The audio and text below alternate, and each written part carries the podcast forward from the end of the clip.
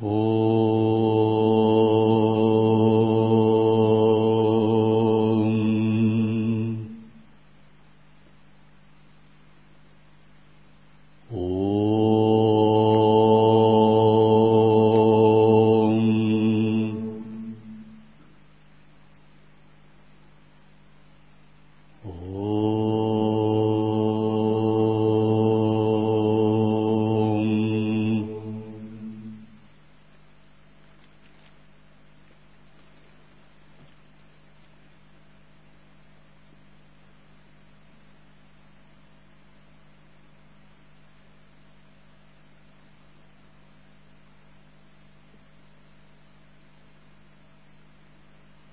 С утра вопросы Мелинды.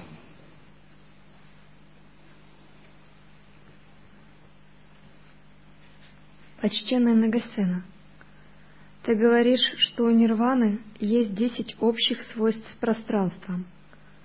Каковы десять этих общих свойств у нирваны с пространством? Как пространство, государь, не рождается, не стареет, не умирает – не приходит, не возникает, не овладеть им, ворам оно недоступно, безопорно, под небесным птицам нем просторно. Оно преград не имеет и бесконечно. Так же точно, государь, нирвана не рождается, не стареет, не умирает, не приходит, не возникает — не овладеть ею ворам, ворам она недоступна. Безопорно, ариям в нем просторно. Термин нирвана можно смело заменять на брахман или сахаджа. Когда мы говорим как о целостном состоянии, включающем все возможные энергии, мы говорим брахман. Когда мы говорим о его аспекте пустотности, переживаемой в самадхи, мы говорим нирвана или брахма-нирмана, такой термин есть. Когда мы говорим о созерцательной практике естественного ума, мы говорим сахаджи. И говорится здесь, что ариям в этом пространстве удобно. То есть ария означает благородный, тот, кто очистил свой ум ему комфортно пребывать в этом состоянии. Обычно людям жить некомфортно. То есть быть человеком это быть каким-то таким беспокойным, дерганым, замороченным, страдающим, алчущим, в замешательстве пребывать. Это сущность человека. Ну, таковы его кармы, ветры и праны, такова его судьба – но вот эту человеческую судьбу мы как бы очистив можем изменить тот момент, когда мы входим в соприкосновение с нирваной через естественное созерцание. Некоторые достигают этого довольно скоро, а некоторые всю жизнь продолжают искать ее. Это уж кого сколько заслуг, кто чем занимался в прошлой жизни. Некоторые рождаются с очень высоким потенциалом, и они пришли в этот мир, чтобы отработать оставшиеся кармы и помогать другим. Некоторые рождаются с кармической связью, но без потенциала. Им приходится очень трудно, тяжело в поте лица трудиться, чтобы этот потенциал получить. Но каждый на своем месте – вы хоть и в одних телах, но вы не, вы не должны думать, что вы все равны. Вы равны, конечно, как ну, по своему статусу человека. И вам всем один и тот же просад положен и так далее. В этом вы, конечно, равны. Распорядок и прочее. Но по карме вы не равны. Каждый своя карма. Кто-то в прошлом царь, кто-то вор, кто-то разбойник, кто-то Гандхаров, кто-то Бог с небес опустившийся. Вот такие все вы разные. Но эта разница не очень пока ощущается. Кто-то учитель в прошлом, кто-то ученик, кто-то благочестивый мирянин, который жертвовал дхарме. Вот. Вы все очень разные по карме. Поэтому и потенциал разный. Даже нет смысла говорить, что вы все одинаковые.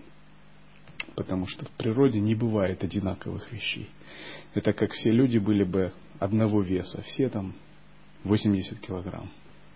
Или одного роста. В природе всегда есть многообразие. И это нормально. Поэтому вы не должны никогда завидовать и никогда не должны гордиться. Почему нельзя завидовать? Потому что есть тысячи существ, которые менее удачливы, чем вы. Миллионы существ. Но гордиться тоже не должны. Почему? Потому что есть миллионы существ более удачливые, чем вы. Боги, ситхи и так далее. То есть внизу, ниже вас бесконечно, вверху вас бесконечно, выше вас. А вы на своем месте все –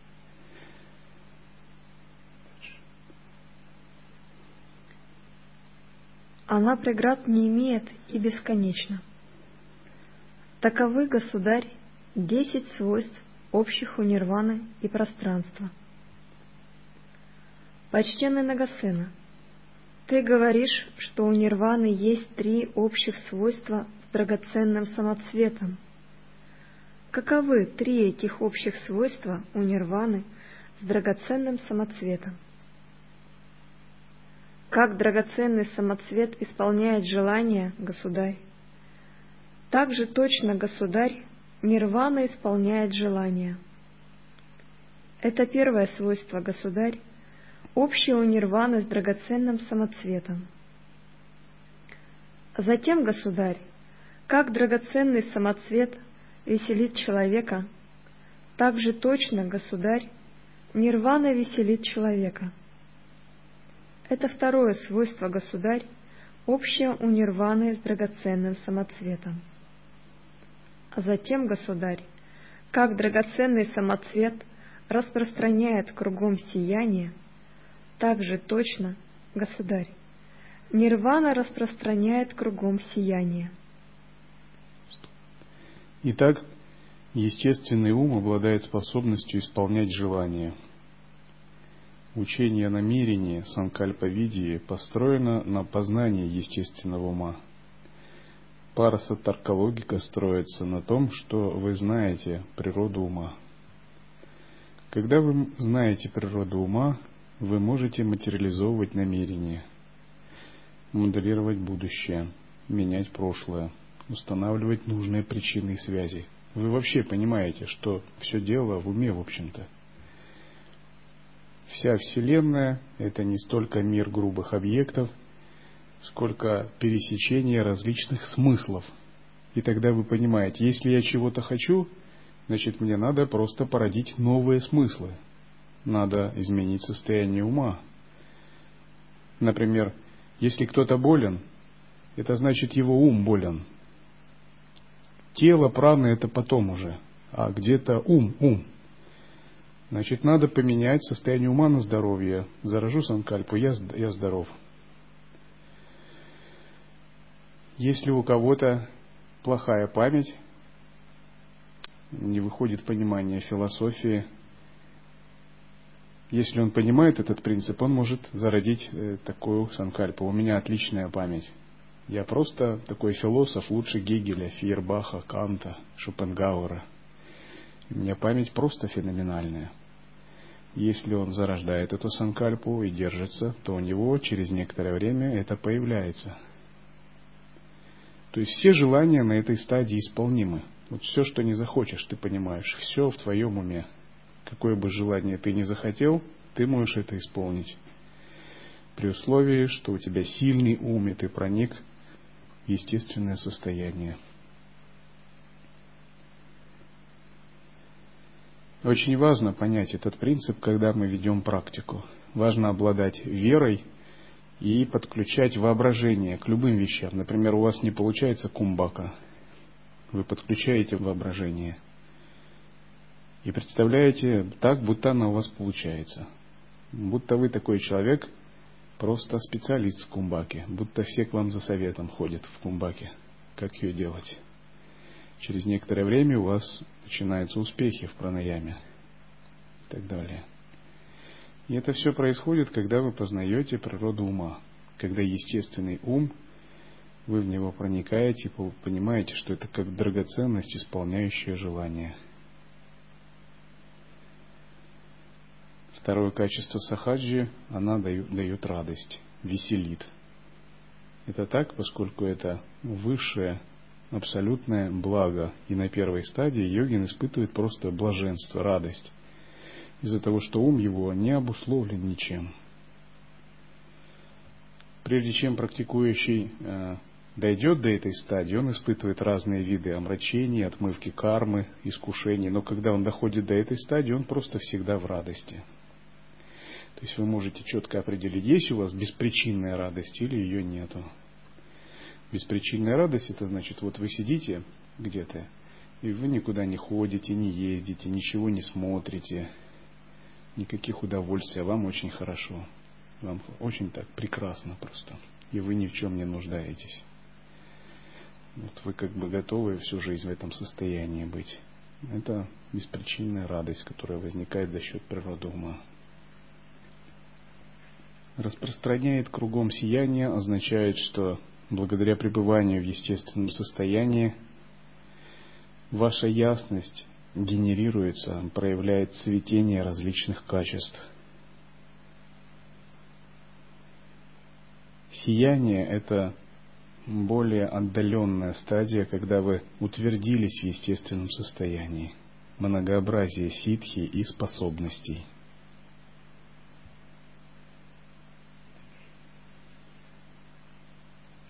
Таковы, государь, три свойства общего нирваны и драгоценного самоцвета.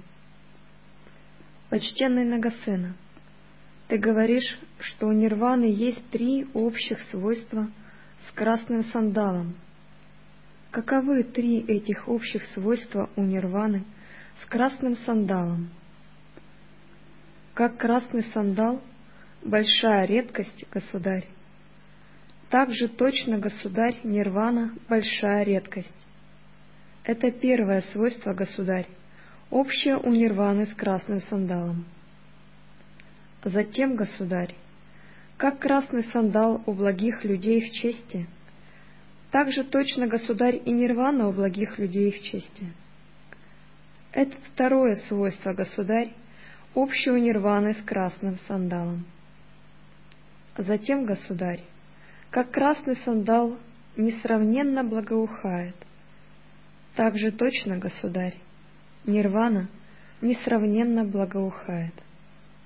Это третье свойство, государь, общее у нирваны с красным сандалом.